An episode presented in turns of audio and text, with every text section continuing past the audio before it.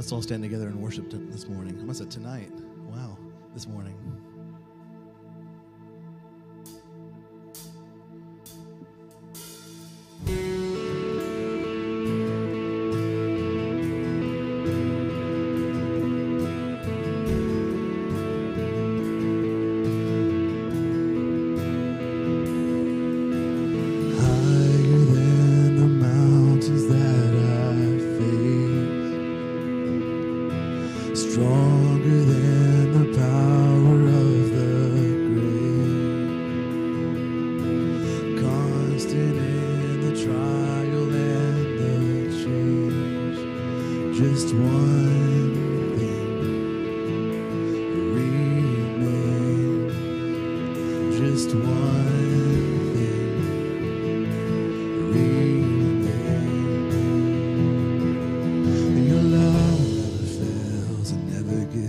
Never runs out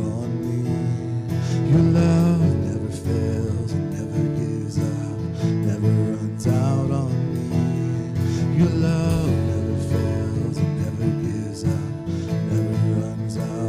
me, it's your love.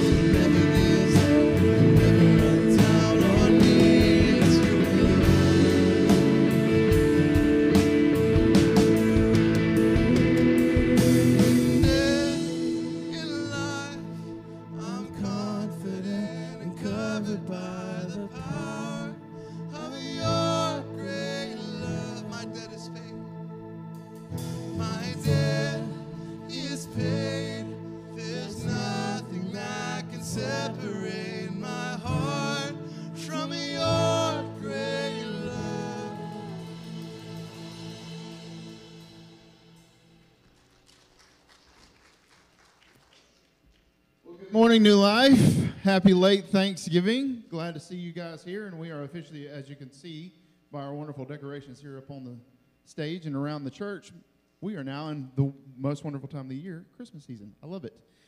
Glad you guys are here this morning. So glad to see everybody brave the elements and the conditions of today. We're just glad to be here in worship. Just want to draw your attention to a couple of things, because if you had not grabbed a bulletin, just want to point out a couple things, but also please try to grab one of these and be informed so you can be involved. But also what we're trying to do as well is beef up our notifications and stuff on Facebook and through our social media websites and things like that. So if you don't follow us on social media, please find us on Facebook, please find us on Instagram, and follow us, both New Life Baptist Fellowship, New Life students, and all those different other things within the church here. So let me point some things out to you. The Children's Christmas Play is going to be having practice on December 14th and 17th. And also the service is going to, they're going to be a part of the service on December 18th. Sign your kids up for the play, all that at the Welcome Center there. An asterisk about the December 14th practice. If you are in a life group, raise your hand if you're in a life group. Life groups are awesome. Yay, all right, cool. We are going to be having our all emphasis underscore life, like underlined several times, all life group Christmas party. And it's cool if you're going to do stuff too in your own life groups or whatever. But Wednesday on December 14th, we are going to be having our all life group Christmas party at the same time the kids are going to be practicing in here. So more details about that to come, but it'll be here on Wednesday night. I'll be your congenial host. We'll be doing a White Santa thing and also some Christmas trivia and all that other fun stuff. So more details to come about that. Also, this is not to be confused with the New Life Baptist Fellowship Christmas that's going to be happening, looks like December 11th from 5 to 7:30. All the details are there in the bulletin, food, activities, my favorite, an ugly sweater contest, because I feel like I have a really good one. But anyway, ugly sweater contest, all that. This is for the community. So invite your friends, bring them here. It's going to be out front. If you were a part of our tailgate thing earlier in the fall, going to be very similar to that, out right here in front of the church. So please join us for the New Life Baptist Fellowship Christmas. Also, the Polar Express, the Parents' Night Out, fun-filled night for your children, costs $10. Kids to 6th grade, and it's going to be on December 10th. All the information right there is at the welcome desk in the lobby. Also, whew, everybody just kind of take a deep breath. All right, I know this is a lot of information, so please work with me. But here's a very, very important thing. We want to enrich your time for the holiday season. So we have put together, very similar to our weekly readings with our New Life Baptist Fellowship life groups. We have a time of Advent reading that starts tomorrow and runs all the way to January 6th, I believe. Yes, through January 7th. And we are going to be working through the Advent season and talking about the reason that we have hope, joy, love, peace. And then, of course, Christmas week, we are going to be focusing specifically on all of the tales of the scripture surrounding the Christmas story. And then also post that week, we're going to be talking about and doing a focus on what we need to be doing while we're waiting for the second coming of Christ. So all that's going to be wrapped up in this little card. If you want to pick up and participate in this with us, it's going to be all out there at the welcome desk. But I think that covers everything. But so once again, so glad that y'all are here, and so glad that we have just this opportunity to gather together and worship. I love every one of you. I know I don't all know you, but I love you with the love of the Lord. Anyway, so glad y'all are here. Let's continue in our time of worship through prayer and focusing on Him. So let's pray. Lord, we thank you so much just for allowing us to celebrate with friends and family this past week. That not everybody gets to gather around a table and catch up with family and watch football and play outside with their kids and grandkids. And Lord, we're just... That's a blessing over and above what anything that we deserve, Lord. We thank you so much just for the cross And even as we have read and focused this week, and we've seen the stories surrounding just the last conversations you had with your disciples, the last teachings that you shared in the Last Supper, your betrayal, watching the anguish that you, like reading about the anguish that you experienced in the Garden of Gethsemane. And Lord, seeing how it's all a part of a plan that was orchestrated hundreds, even thousands of years before, so that we could have a way to have a relationship with you. Lord, I fully don't understand everything. I fully don't know. I'm growing to know the beauty of the gospel even more. But I know that because of the sacrifice, the life, the death, the burial, and the resurrection of you, we can gather here this morning and say, thank you, Lord.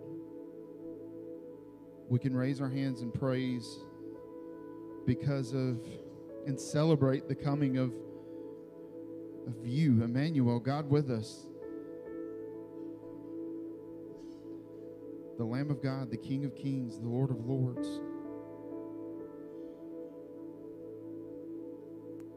Lord, let us turn our minds to focus on that this morning too.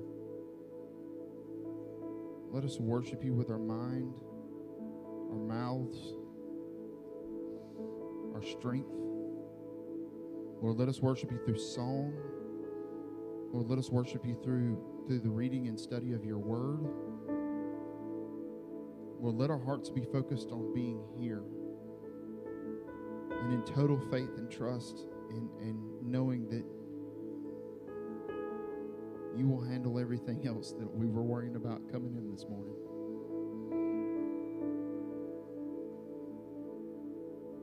God, thank you so much for just this reminder this time of year that we can stop and go, the one true living God loved us so much that he took on flesh. Legions of angels announced the coming, a heavenly host. He appeared to the lowly, the shepherds in the field, and the story went from there. Lord, let us focus on you and continue to demonstrate gratitude for your glory in everything we do this morning. And we ask all this in Jesus' name. Amen. Before we sing this next song, if you will pull up the first slide for the song. Who am I? Who are we that the highest king would welcome us? We are sinners. We mess up a lot. But because of the grace of God, he brings the lost in. He brings us in, and he shows his love for us. There's nothing that we can do. The highest of the greatest of the things that we can accomplish fail in comparison to the glory of God. So who are we that the highest king will welcome us in? Because he loves us so much, he chose to do that. So as we're singing this song, let's see in retrospective, just knowing our need for him, our yearning for just who he is, our yearning for that grace, that mercy that he bestows upon us. Because of that, we are no longer sinners. We are no longer these things anymore. We are the children of God. Because of the love and mercy he's bestowed on us. Let's sing together.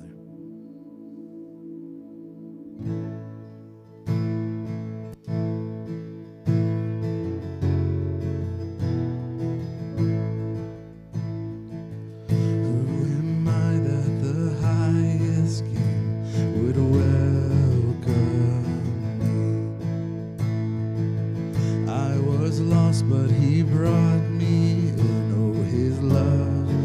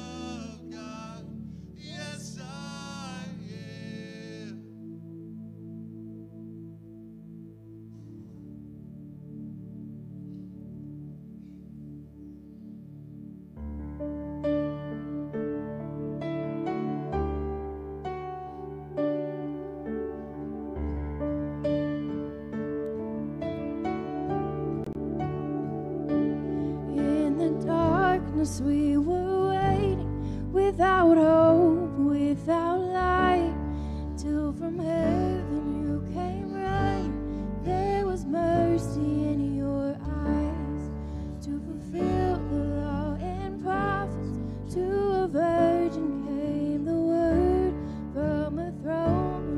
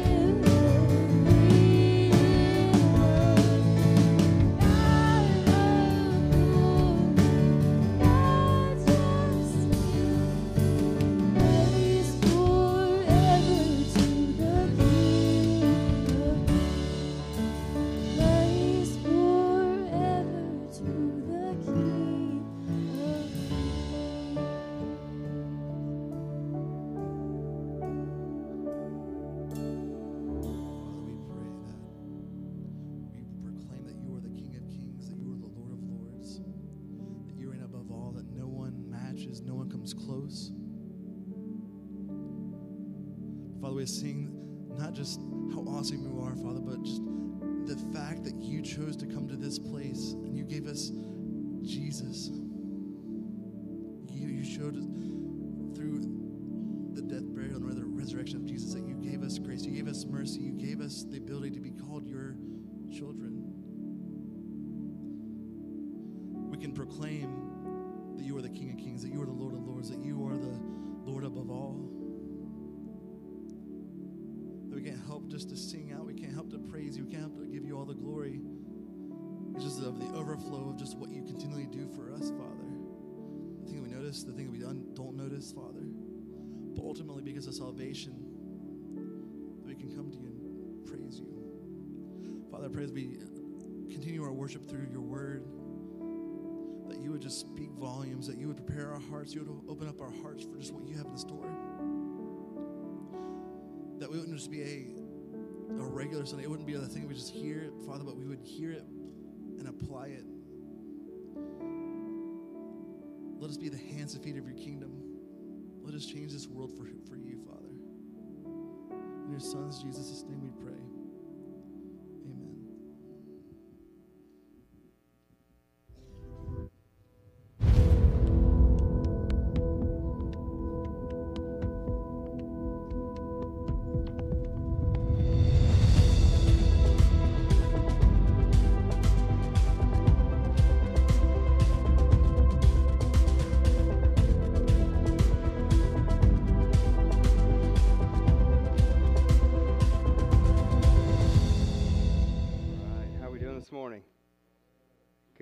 Good. If you have your Bibles, grab those. Matthew 25. Matthew 25 is where we'll be this morning.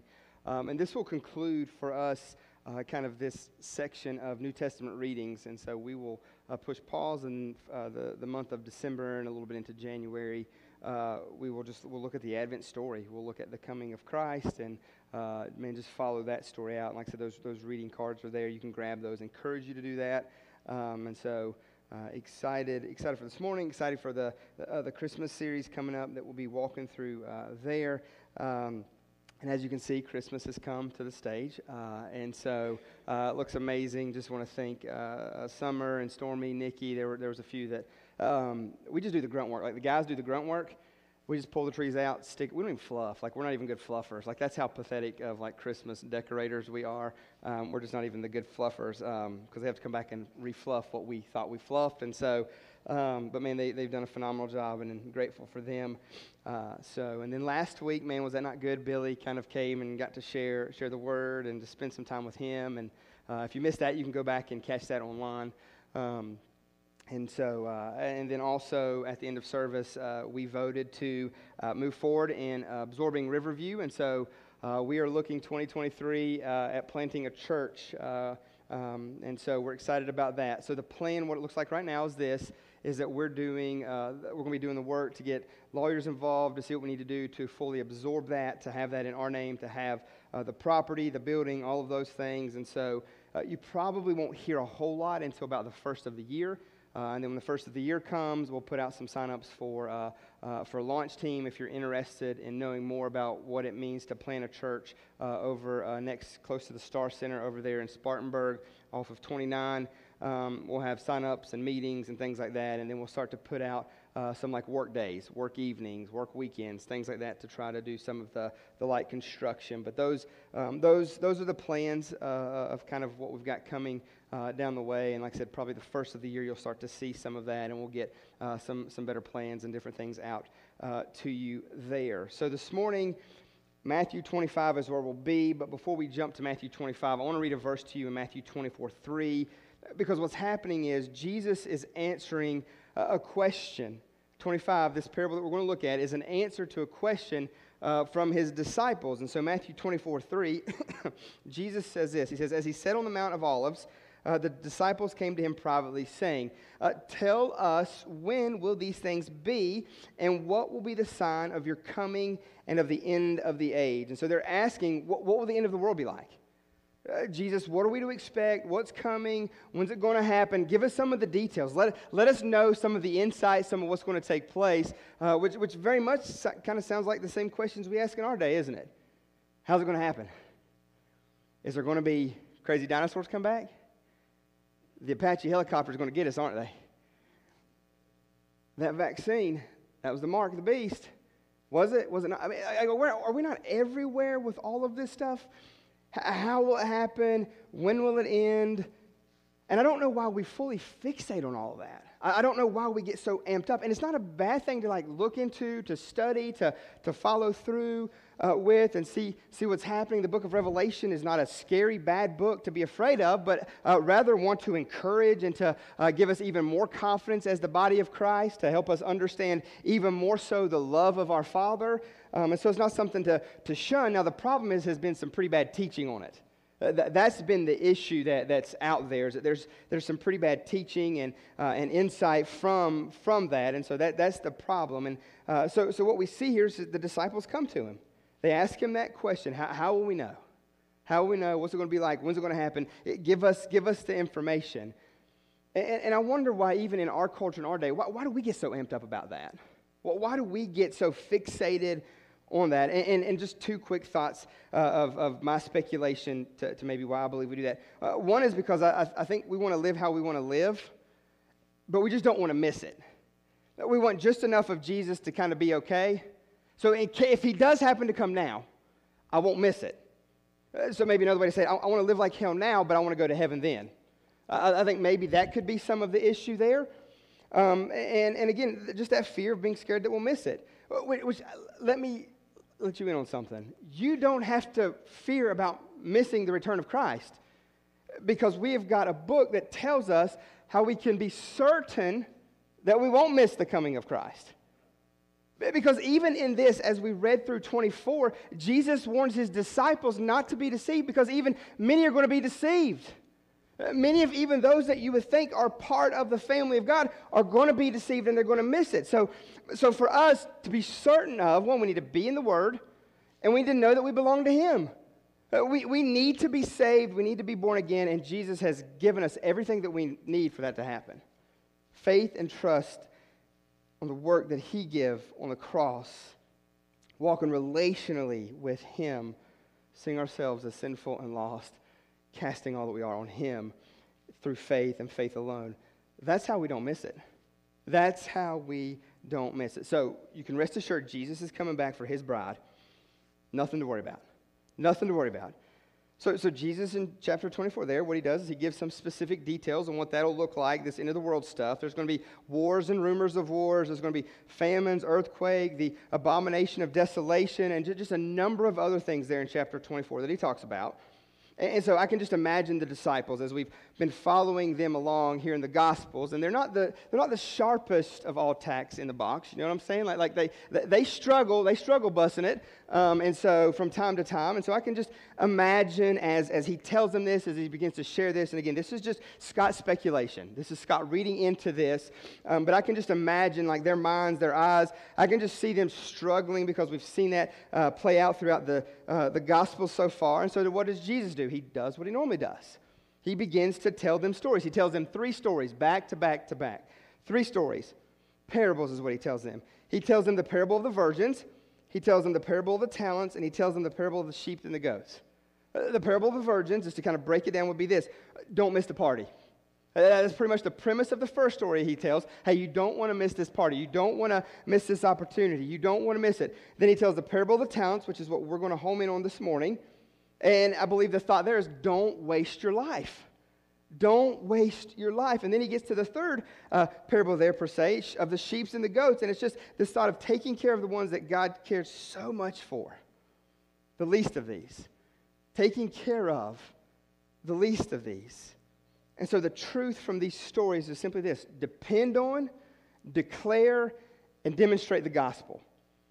Jesus, how's it all going to end? What's going to happen? What's going to take place? And He tells them these stories to show them their need, their dependence on the gospel, for them to go declare the gospel, and for them to demonstrate and live out the gospel. And so this morning, this is what we're going to do.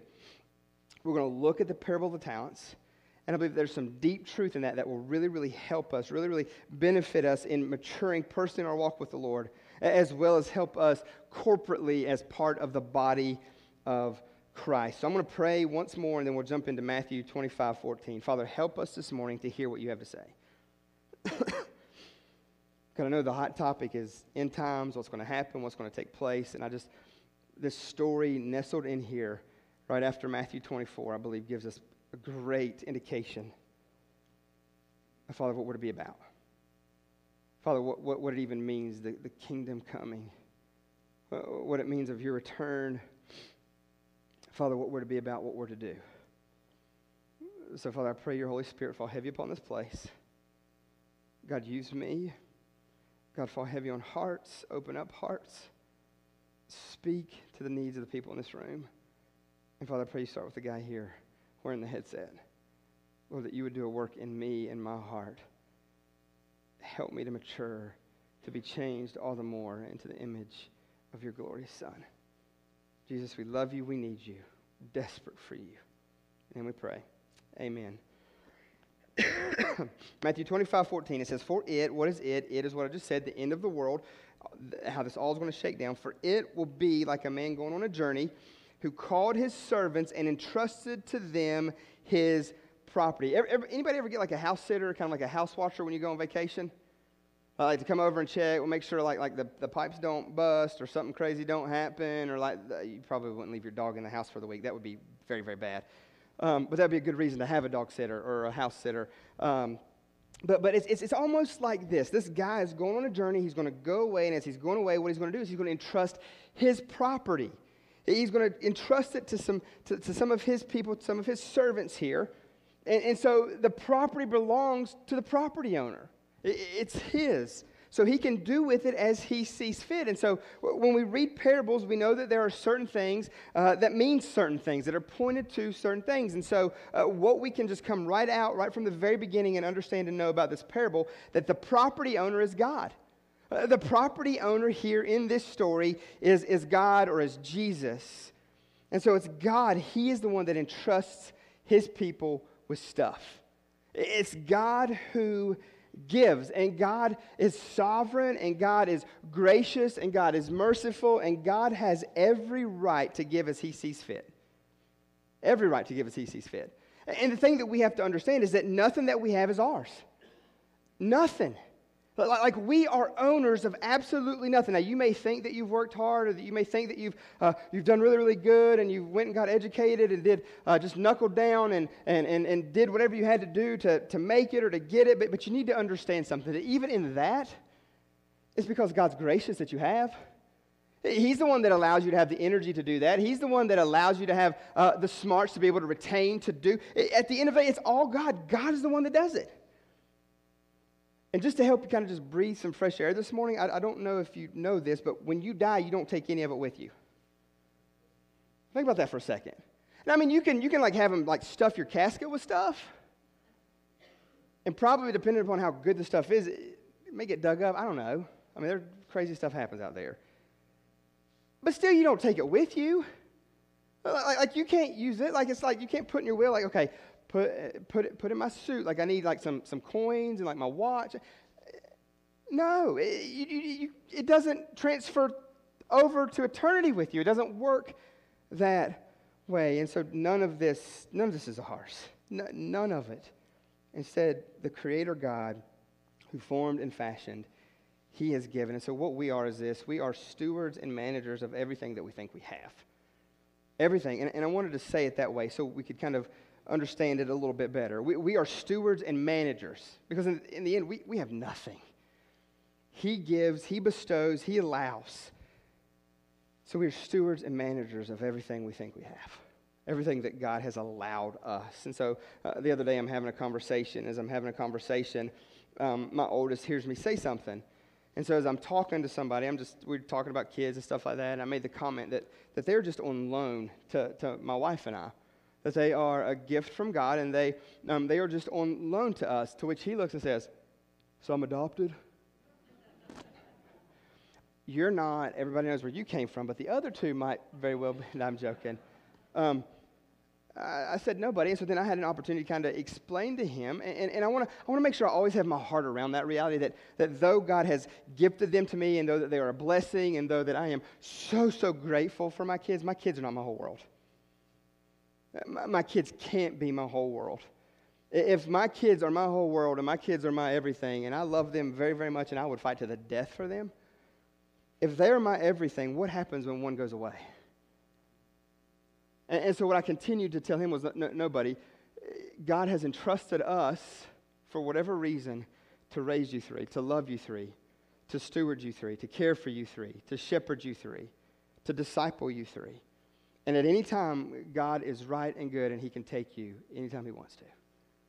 That you're not ours, that you're his. And so we've got to get our head and mind and heart around that reality of living with an open hand. It's not ours. We should be the most selfless people on the planet because none of it's ours. I mean, how amazing is that? Give it all away. Who cares? It's not ours. It's God. And the thing about God is that as his resource and his surplus is so great, we can give it everything that we've got away, and we'll have even more than what we ever had to begin with. That's what I love about it. Now, we don't do it for that reason, but that's just how great our God is. And so we've got the property owner here who is God, who's going to give, he's going to entrust his property to some of his servants. Verse 15 says this, to the one he gave 5 talents, to the other 2, to the other 1, to each according to his ability. Then he went away. I just want you to see that for a second. He gave 5 talents to one, to another he gave 2 talents, and then to another he gave 1. It says to each according to his ability. So the homeowner, God is aware of their ability, to their ability. So he's going to give these talents according to their ability, and then he goes away. So he gives it as he sees fit. I just want to ask one more time. Who's the property owner in this story? God. Did he ask anyone's opinion about who should get what? Okay, just checking. I just want you to feel that for a minute. I want you just to feel that, breathe that in, that's not fair mentality for just a moment, because is that not the world we live in? You mean to tell me God did how he saw fit. God does how he sees fit. Everyone didn't get the same. And hear me, that's quite all right. That's okay that you don't. And you'll see here in a little bit why. And so as we read this story, as we see this, I mean, you got to be careful not to breathe in that it's not fair air that this world just is steeped in. And if I could press you for just a moment, maybe a good way of looking and thinking about it is this, is that the creator of the universe is not fair. Not even a little bit. And the sooner we get our hearts around that, the more we can enjoy him. That he is not fair. Not to the least a bit. Our God is not fair. And I am grateful for the fact that God's not fair, because if God was fair and we got what we deserved, that's what's so amazing about grace. That's what makes mercy so much greater. Man, if we got what we deserved in the moment of our sin, boom, we're done. The Creator zaps us and we're gone. Eternity separated from him. But that's not what we get. The fact that he would give us anything good, anything lovely, anything great that we could enjoy in this life that we have, and just speaks all the more to his greatness and grandeur, all the more to his glory. And so what we see here is him give talents as he sees fit on the ability of the ones that receive it. And so just in the church world, or just even in our world, in our life, the pitfall that we've got to fight against is this of comparison. We've got to fight hard against comparison, because we like to compare, don't we? We like to look at everybody else's highlight reel compared to our B version of our story. We like to watch, we like to look, we like to see, well, guess what they did yesterday, or guess what they celebrated, or guess what they had happen to them, or guess what they received. And I just always want to remind us that those are just little blippets of just like a 2 to 3 second happening in their life. I mean, they never put out there, we never celebrate the bad stuff. Like there's always, like in our family, there's always like 20 pictures to get the one. Always, like yesterday, we take a picture with the 2 oldest boys, and my wife's like, good land, Scott, what were you doing? I'm like, I was in the picture smiling. Like, I'm usually not the one you have to worry about. But I was the one that you had to worry about. I mean, I had a new shirt. I had the tag of the new shirt right there. I'm standing here like this. I mean, and I'm like, we got Franklin. He can crop my head of another picture. Find one that you like, and I'll have him fix this up, and it'll be awesome. And everybody will think that our family's great, and we get it the first shot, and it'll be... But do we not do that? That's how we compare. We live in this world of comparison.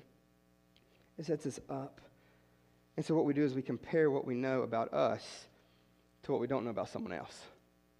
We're quick to compare about what we know about us in comparison of what we don't know about someone else. And what comparisons do is it cripples us. It can debilitate us as followers of Jesus. We can real quick start to look at another church and be like, man, look at what they're doing, look what they've got going on, look at how they made it. Or we can real quick start to look at someone else's marriage and be like, man, look at what they've got going on, look at what they've had happen, look at how far along they are. Or we can real quick look at someone else's kids and be like, my gosh, if my kids could just act like that. And the reality is this, is that doesn't happen overnight.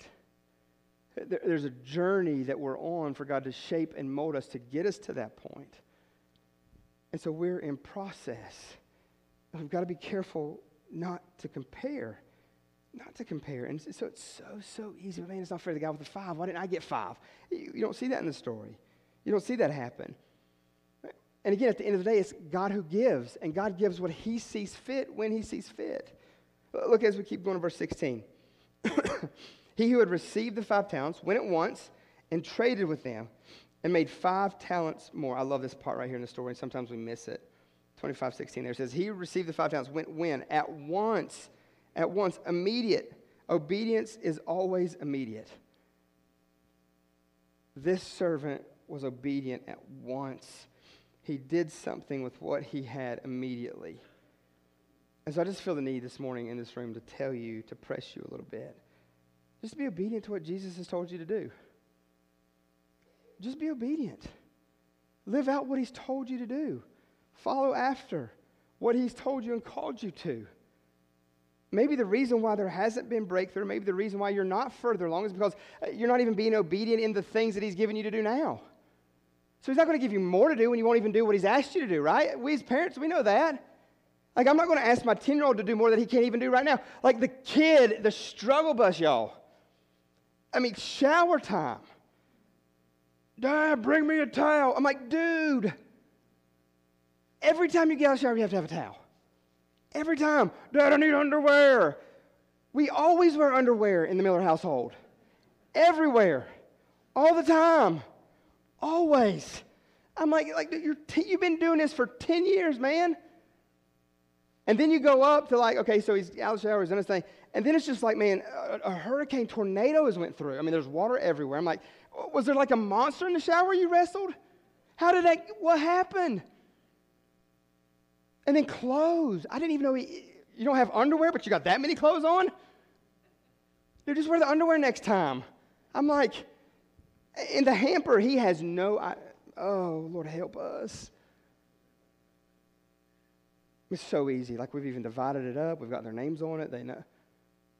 My 10-year-old. So maybe the reason why you haven't got another talent or a gift from God or whatever it may be is because you need to be obedient with what he's given you to do now. What he's given you to do now. And so it goes on in verse 17. So also he who had the 2 talents made 2 talents more. So the servant did with what he had. The servant did with what he had. And so I just want to press us ever so slightly this morning. Maybe if you're in this room, maybe you need to quit waiting for what you think is going to be the perfect, you fill in the blank, before you do something with what God has given you. Maybe you're waiting for the perfect moment, perfect timing, perfect sunset, perfect whatever it is. And obedience is always immediate. So when God gives you something to do, when he presses upon your heart something and we need to make sure and we need to know, and we do that through prayer, we do that through the scripture, we do that through accountability in our life. And once he presses that upon our heart, obedience is immediate. Church, obedience is immediate. And I don't know about you, but I know in my life it kind of seems like the thing is this, there's never a perfect time to do the difficult thing. You know what I'm saying? Like there's never seemed to be the perfect time to have that conversation. It doesn't seem like there's ever the perfect time to step out and to do that act. Or it doesn't ever seem like there's the perfect time to step out and to sacrifice in that way. And so maybe this morning what we need to hear is this, is that we need to quit waiting. We just need to start walking. We need to start trusting that God knows what he's doing, that he's given us what he's given us, and that he's given us a command to follow and do and be obedient to. And then we step out and we go with what God has given us to do. Verse 18, but he who had received the one talent went and he dug in the ground, and he hid his master's money. So the five did something with it. The two did something with it. The one, he just went and dug a hole and put it in the ground. And so verse 19, now after a long time, the master of those servants came and settled accounts with them. After a long time, it doesn't say like 3 months. It doesn't say a year and a half. It doesn't say 10 years. It just after, there's an extended period of time there. And they had no idea when he was coming back, but they were to be about something, doing something with what he had given them. And so when he comes back, what does he do? He settles accounts with them. Church, this is very, very important, something that we need to get our heart and mind around, something that we need to understand. There will be a day when you have to settle the account with him. There's going to be a day when you're going to give an account. Every single one of us in this room will give an account. It shouldn't scare us, but should excite us. It shouldn't freak us out or worry us. And I think that's where this end of the time stuff kind of comes in, because I don't think we fully understand and get grace. And so it's almost like, well, have I really done enough? Have I really attended enough? Have I really given enough? Have I really? And you don't have to do any of that. The good news of the gospel is that you get to, that you've been invited in to be a part of it, and there's absolutely nothing that you bring of any value and worth. Nothing. That's what's so amazing about grace. That's what's so amazing even about stories like this. None of these servants deserve to get what they got, but the master give it to them. None of us deserve to get or have anything that we've got, but he gives it to us. He gives it to us. And so there's coming a day where we'll give an account. So for those of us that are in Christ Jesus, who've come to faith, who've been born again, who are in him, man, our answer is Christ. The answer that I will give on that day will be Jesus. Why? Jesus. He is enough. He is the answer of all answers. He settles it for me, period. It's what Christ did, what Jesus did. But in that, we still have responsibility. In that, we still have responsibility to do something with our lives, with what God has given us. I mean, each one of us in this room, we are blessed far beyond our wildest imagination.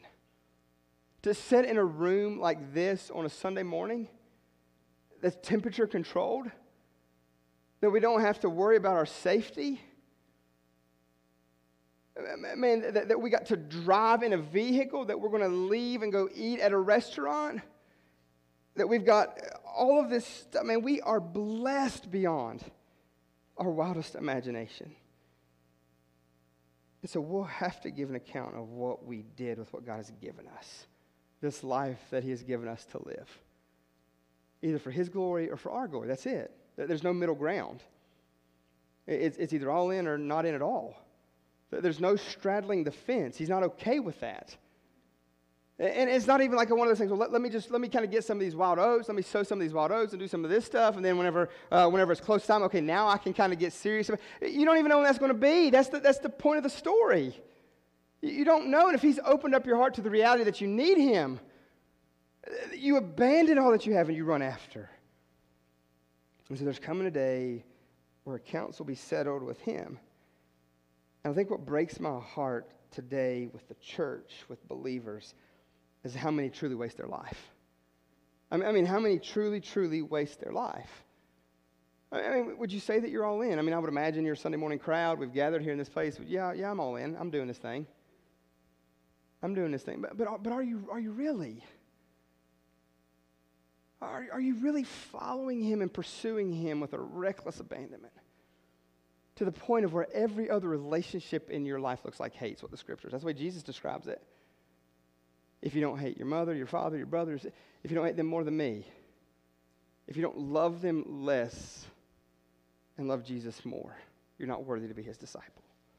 You're not worthy to be his. And so what breaks my heart today in the church is that I just don't know if we're there. I even check my, am I there? I mean, I'm the dang pastor of the church. You would think that I would be there, don't you? But am I? I mean, am I really honest to goodness sold out like I should be sold out to the cause of the gospel, to following Jesus Christ? God, I mean, and it's easy to say. I mean, I've got the microphone, right? I can say up here and I can say whatever I want. It's easy to tell you, oh, yeah, I'm in, I love, yeah. But what didn't I sacrifice and give up this week for his glory and for his honor? What comforts did I not want to surrender to Him this week?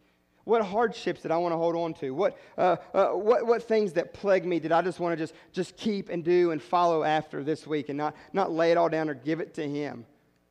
Did I worship my kids over Him? Did I worship my wife over Him? Did I worship stuff over Him? Did I worship my bank account over Him? Did I worship whatever the case is?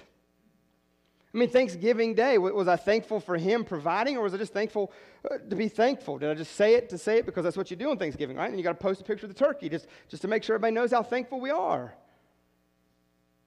I mean, what's the motive in our hearts? And what's scary is the fact that God knows and He's aware and He sees. He's aware and He sees. And so, man, I just plead with you, don't waste your life. Don't waste your life. Do what the first two did here in the story. And the talent that was given to them, they did something with. They did something with. Don't waste your life. Verse 20 goes on, he says, "He who had received the 5 talents came forward, bringing 5 talents more, saying, 'Master, you delivered to me 5 talents. Here I have made 5 talents more.'" And then look at the response of the master. He says to him, "Well done, good and faithful servant. You've been faithful over a little. I will set you over much. Enter into the joy of your master." Well done, good and faithful servant. Church, that's the accolade we live for. That's the pat on the back that keeps us going. If I don't acknowledge you, if your discipleship development leader doesn't acknowledge you, if a staff person doesn't acknowledge you, if your kids don't acknowledge you, if your parents don't acknowledge, we don't need that. What we live for is that day there when He says, "Well done, good and faithful servant." I mean, you could puff me up as much as you want, pat me on the little rear, and send me on my way, and I could feel as happy as I possibly could. But it'll be like nothing compared. That's what I live for. That's what we live for. That's what we're longing for. That's what we're pressing to is to hear the voice of the master say, "Well done. Man, what I've given you, you've done something with. For my glory, for my great name." And then he says, "Here, I made the 5 talents more." He says, "You've been faithful over a little, so I will set you over much." Okay, you've done something with what I've given you. Now it's time for more. Look as the story goes here. Verse 22, and he also who had the 2 talents came forward, saying, "Master, you delivered to me 2 talents. Here, I have made 2 more talents. And his master said to him, "Here it is again. Well done, good and faithful servant. You have been faithful over little. I will set you over much. Enter into the joy of your master." And the thing I love about this is that these 2 did something with what the master gave them. They didn't waste it. They didn't hoard it. They didn't protect it. They did something with what God gave them. And the question I ask you is, what about you? What are you doing with what God's given you? And I know the tendency is like, well, maybe He hasn't given me much. No, trust me, He's given you a lot. As I look around this room this morning, He has given us and bestowed upon us and entrusted us with a lot. A lot. But man, you are valuable in the kingdom of God. I mean, His desire is to use you. I just think often of the amount of people that you can reach compared to who I can reach. Just because I stand on a stage and I get to open up the Word of God and tell you about Jesus does not give me a benefit. Usually it kind of hinders me out there sometimes. Oh, you're the preacher. You're supposed to tell us about Jesus. Yeah, you're supposed to give us that. You're supposed to invite me to your church. You're supposed to. I'm not. No, I'm not. No, well, yeah, I am. Okay, I am. God's called me to do that, yes. But because you think I'm a preacher, I'm supposed to do that. No, because I'm a follower of Jesus, I'm supposed to do that. I mean, that should be the opinion of everybody that you're. Oh, so you're a churchgoer, huh? You're a believer in Jesus. You're born again, blood-bought, whatever, of God. You're just doing that because you're dang right. That's it. Yep. Ding, ding, ding. You have won. So will you come with me this week? Will you come over to my house and have lunch so I can tell you about Jesus a little bit? Tell you what He's done in my life? Like, that should be the response that the world has to you too, not just me. And my argument would be, man, you the opportunities you have. Like, I'm stuck here with the staff through the week. Ugh. I mean, you get out there a little bit. You know what I'm saying? You get to live. You get to go to a job where there's maybe crazy things going on. I don't know. You get to go to places where people don't all love Jesus where you're at, where you could maybe get a little bit in trouble about telling people about Jesus, get disciplined or something. I mean, that kind of invigorates me. That excites me. I mean, I like having those surprise moments in Walmart, or just pull up on somebody. Hey, how you doing? Where'd you get that? Aisle 7. Cool. And I just like do that weird lingering thing for a moment. Anything else? Jesus, what do you think about him? And like the looks and the... Man, we have been entrusted with taking the gospel and sharing and telling. And these first two do something with what God has given them. And I just always want to beat that drum, and I want you to know there is a role for you here. There's a role for you here. There is something for you to do here at New Life. Every single, but I'm not very good at that's the most qualified people in the place. Like, you know that, right? Because when you get all qualified and think you know a lot about a lot and you can really do some stuff, well, this thing, arrogance and pride, kind of usually comes into play. And it can disqualify you real quick. Because like, who likes to work with the know-it-all, you know? I mean, his name's Jesus, and we're going to follow him, or we're going to lean in on him, or we're going to let him be the know-it-all and direct us with what he knows that we need to do, and then we're going to try our best just to follow him. I mean, what I would push you with is this, is not to waste your life. Don't waste it. Don't waste it. I don't care how old you are. I don't care how young you are. I don't care how educated you are. Man, there is something in the body of Christ for you to be doing. There's something in the body of Christ for you to be about. I'm telling you, we need you. We need you to be you, and we need you to be involved. That's what we need. We need you serving, giving your life away. We need you loving on people. We need you caring for people. We need you sharing your expertise of what God's done in your life, how he's brought you through, or how he's done something, or how he, whatever the case is. So the takeaway here for these first two is this. I mean, don't waste it. Don't waste it. He's coming back, or you're going there. That's only two options. Either you die, or he comes back for us. That's it. And either way, you're going to give an account. You're going to give an account.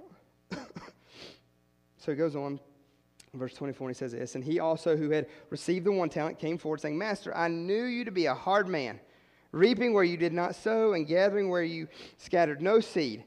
So his response, verse 25, 'So I was afraid, and I went and I hid your talent in the ground.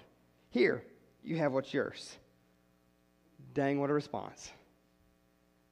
I don't, the brashness and the arrogance and the wow in that response there of the one, like he wasn't even upset the fact that he only got 1 talent. That wasn't his argument. I'd have been like, well, I mean, those guys, they got, like that comparison thing I was talking about earlier, I may have went that route before I went this route. But he didn't even go that route. He's like, I know what kind of guy you are. I mean, you're rough. You're hard. You take what you don't sow. You gather where you don't scatter seed. I mean, you're just a rough guy. And so I was afraid. And so my fear dictated what I was going to do. And what we learn about this servant here, this slave here, is that they're the superficial slave. See, they look the part, but they don't have genuine faith. They look like something, but they don't have what is required. So he produced nothing with the talent he was giving. And this is my fear about the church today, too, is that how many people live in this environment, enjoy the exposure of the proclamation of his word, the fellowship of his people, but make no positive response to the gospel and have no fruitful service. That's what breaks my heart. And I love you enough to tell you the truth that if this is the only time you think about Jesus or thinking about serving him or thinking about doing something for him, then you probably don't know him like he would require of you to know him. The way that I like to kind of link it is like this. If you treated your spouse the way that you treat Jesus, what would that relationship look like? Don't answer it. Just think about it for a second. If you served your family, your kids, your spouse, or if you treated work, your job, the way that you treat your relationship with Jesus, would that job still be there next week? My fear is that maybe not many of us would make it 2 days before they look into fill a position. looked the part, but heart was not there. Had all the stuff there, even given the talent, but didn't use it. And so this servant was driven by fear, but not the healthy kind of fear that's out of awe and honor and respect. Instead, what he does is he attacks the master's character. He attacks the master's character. And don't you think that would even be a motivation to do something with it? And so you can make accusations all you want about the master, but it won't stick. It won't matter. It won't hold up. And then look at what the master says in response. He says, "You wicked and slothful servant, you knew that I reap where I have not sown and gather where I have scattered no seed."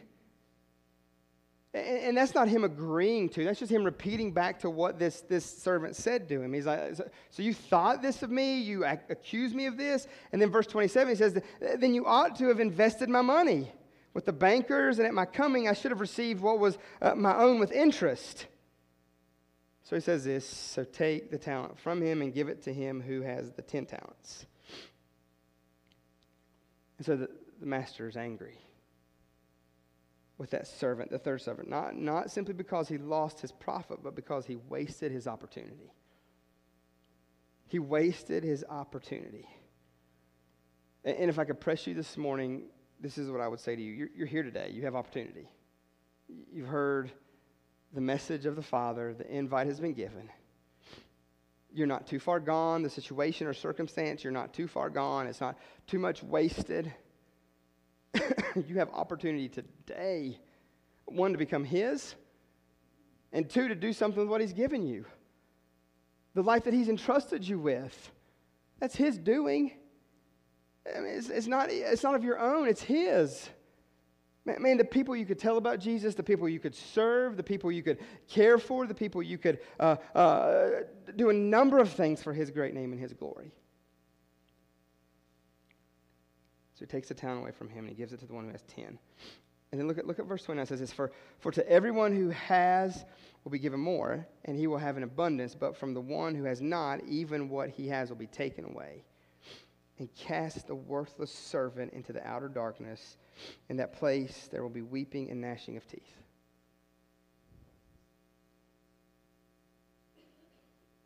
He didn't get the same welcome. Well done, good and faithful servant. That's not what he received. Instead, he received this. Take it, give it to the one who has 10. Cast him to outer darkness, weeping, gnashing of teeth, which in the scriptures is a picture of someone who doesn't know Jesus as their Lord and Savior. I mean, they may know some stuff about him. They looked like they had a talent and they did nothing with it. And so as the band comes back up, what I want to close out with is this, some final thoughts. One, don't be the worthless servant. Don't be the worthless servant. See, the worthless servant, they were lost. They were making false accusations about God. They were working for self-glory. They were motivated by fear, not the healthy kind of fear that brings about awe and wonder. And the good news is this, is that the gospel's been proclaimed today because the invitation has been given. Hey, come. The Holy Spirit's working. He's moving. He is present and active. He says, I want you to be part of the family. Man, I want what you have to be used for my glory, for my honor. And the way that you do that is if you're his. If you're not, then you're doing it for self. If you're not, then you're doing it for self. And then the last takeaway would be this. God's gone, and one day he's coming back. What are you doing with what he's entrusted you? What are you doing with what he's entrusted you? And I put like 2 little subcategories here in the closing in my notes. And the first one I put is in the church. Now, what are you doing with his bride? What are you doing for his bride?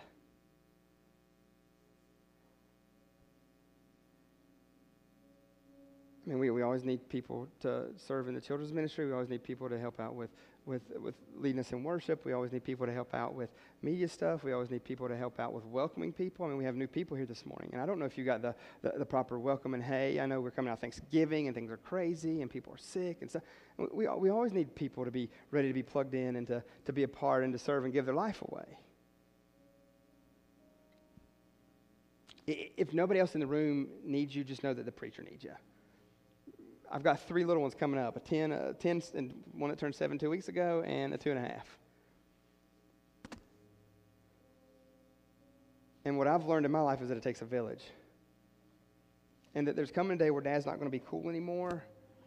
And I need you to be cool in their life. And I need you to be cool and to tell them about Jesus. And just, man, fill them with the things that we're saying. That the scripture declares about his glory and his goodness and his faithfulness. Because one day it's going to be like, oh, it's just dad saying dad stuff. Or it's mom just saying mom stuff. Well, I need aunties and uncles in this room to step up and tell them the same thing that dad's telling them. Because it's true about Jesus. And you know what? If you got kids, you're the same way. I hate to break it to you, you're just not going to be the cool one anymore one day. And that's quite all right, because we want to take that up, and we want to walk with, we want to care for, and we want to just echo what it is that you're saying. So what are you doing with what he's given you, what he's entrusted you with in his church, but then even more so outside of his church? Do you look like Jesus outside of here? Do you live like Jesus outside of here? Man, is your house a house of praise? Is your house a resource for his glory, for his great name, to further the kingdom? Is your talent, whatever it is that he's gifted you with, your job tomorrow as you go? That's what we got to get out of the mindset of, oh, I'm just going to 9 to 5 to make some money to support my family. No, we're on mission, church. He has got you in a place where you work for a purpose. He has put you in the subdivision or the community that you live in because he wants you to reach that community. That's what he's done. And my question is, what are you doing with what he's entrusted you with? Where you live, where you work, where you play.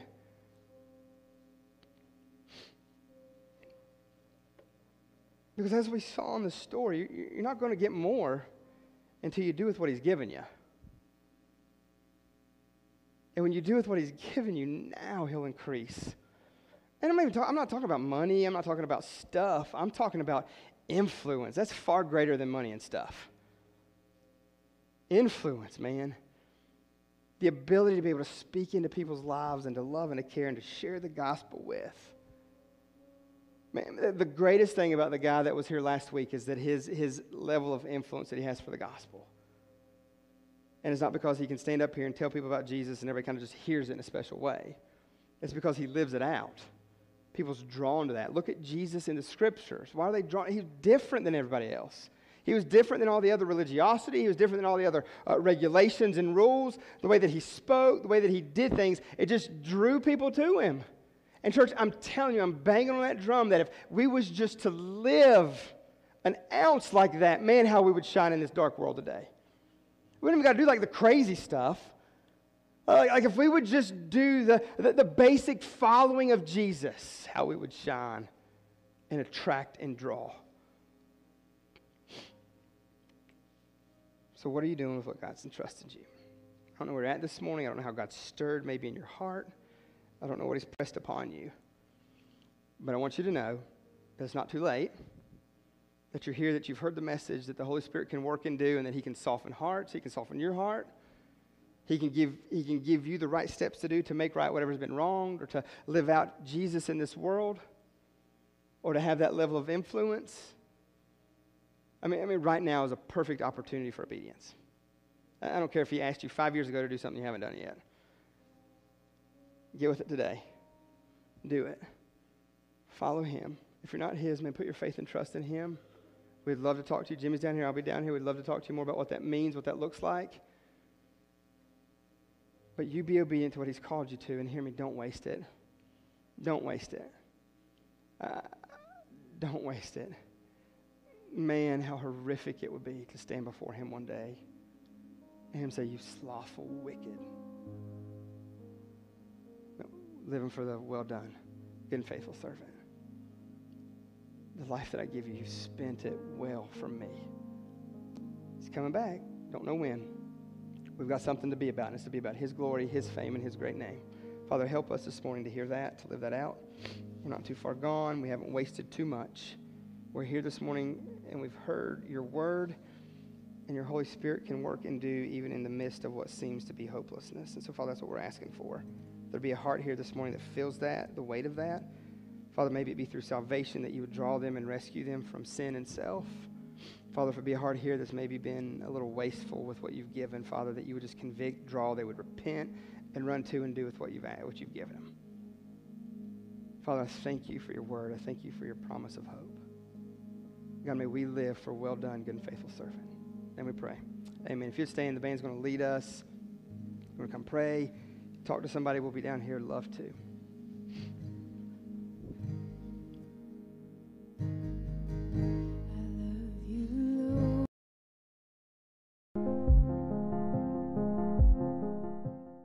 Thank you for joining us this morning here at New Life. Our hope is that through the proclamation of God's Word, you encountered Him in a way that drew you closer to Him, that you'll grow and mature in your walk and have a greater desire to follow Him in obedience. If there's any way that we can serve you this week, please don't hesitate to let us know. You can send us a message through Facebook, give us a call here at the church office. Our hope is that we can minister to you, that one day we'll be able to see you here and get to know you through worshiping in person. Also, another way that you can walk out obedience to what you've heard is through a time of tithes and offerings. And you can give online, or you can give through the app. Again, I hope you have a great week. Thank you so much for joining us online.